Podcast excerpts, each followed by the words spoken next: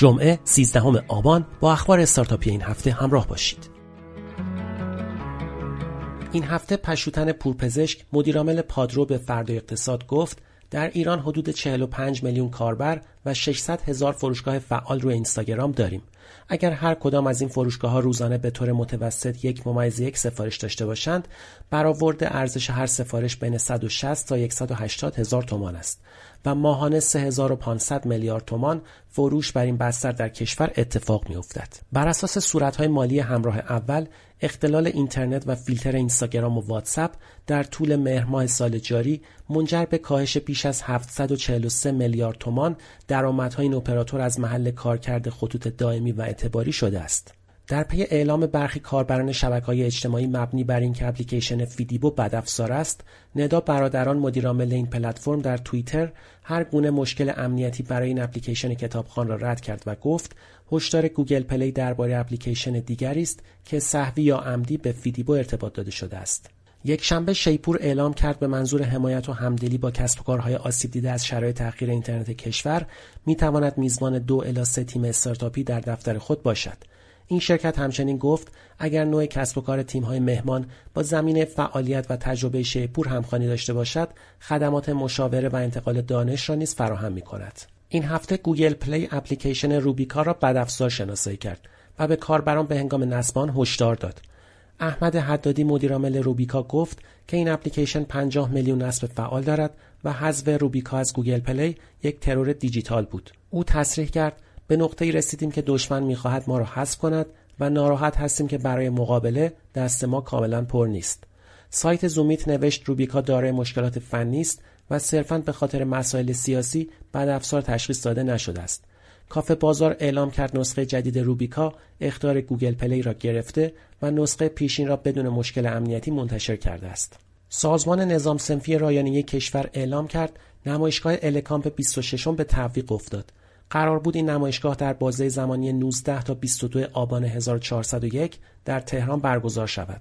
در اطلاعیه نصر کشور دلیل این تعویق انصراف تعدادی از شرکتها برای حضور در نمایشگاه الکامپ طی هفته اخیر اعلام شد. گزارش سامانه رصد اخبار لایف وب که این هفته منتشر شد نشان می‌دهد محتوای منتشر شده کاربران فارسی زبان توییتر طی دوره یک ماه اختلال در اینترنت افزایش داشته و در مورد اینستاگرام کاهش یافته است. سایت تجارت نیوز نوشت در روزهای اخیر مهاجرت فعالان استارتاپی ایران به کشور ترکیه به میزان قابل توجهی افزایش پیدا کرده است. طبق نتایج آخرین پیمایش های رصدخانه مهاجرت ایران میل به مهاجرت در میان فعالان استارتاپی کشور نزدیک به 63 درصد اعلام شده است. مجید رضوی مدیرعامل هلدینگ هزار دستان چشمانداز مبهم آینده سرمایه گذاری در بلد را دلیل اصلی تعطیلی این مسیریاب اعلام کرد و گفت پس از پایان امسال روند فعالیت این مسیریاب مانند گذشته نخواهد بود. سردار جلالی رئیس پدافند غیرعامل گفت بر اساس حکم موقت شورای امنیت کشور تا زمانی که گروه متا تضامین لازم را برای رعایت قوانین کشورمان ندهد فیلترینگ واتساپ و اینستاگرام پابرجاست میلاد منشیپور مدیرعامل تپسی اعلام کرد که این شرکت در جهت تحقق برنامه توسعه جغرافیایی طبق تصویب هیئت مدیره در مرحله دوم فعالیت را در پنج شهر جدید بهشهر، نکا، زنجان، کاشان و سبزوار آغاز کرد. شروع فعالیت در این شهرها در جهت اهداف بودجه پیشین بوده و تغییری در بودجه اعلام شده ایجاد نخواهد شد. سهشنبه وزیر ارتباطات و وزیر اقتصاد در ششمین جلسه کارگروه ویژه اقتصاد دیجیتال طرح حمایت از کسب و کارهای اقتصاد دیجیتال کشور را که برای حمایت از کسب و کارهای آنلاین تدوین شده است رونمایی کردند.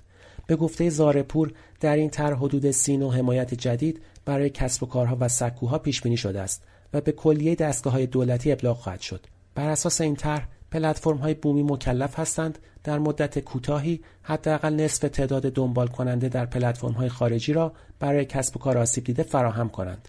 در بخش مالیات این طرح مقرر شده کسب و کارهایی که سابقه مالیاتی ندارند تا سقف دو میلیارد تومان از مالیات معاف شوند و همچنین آنهایی که سابقه مالیاتی دارند از تخفیف مالیاتی برخوردار شوند. در بخش تسهیلات کسب و کارها می توانند حساب کاربریشان در شبکه های اجتماعی را به عنوان دارایی نامشهود برای دریافت وام نزد بانک وسیقه بگذارند.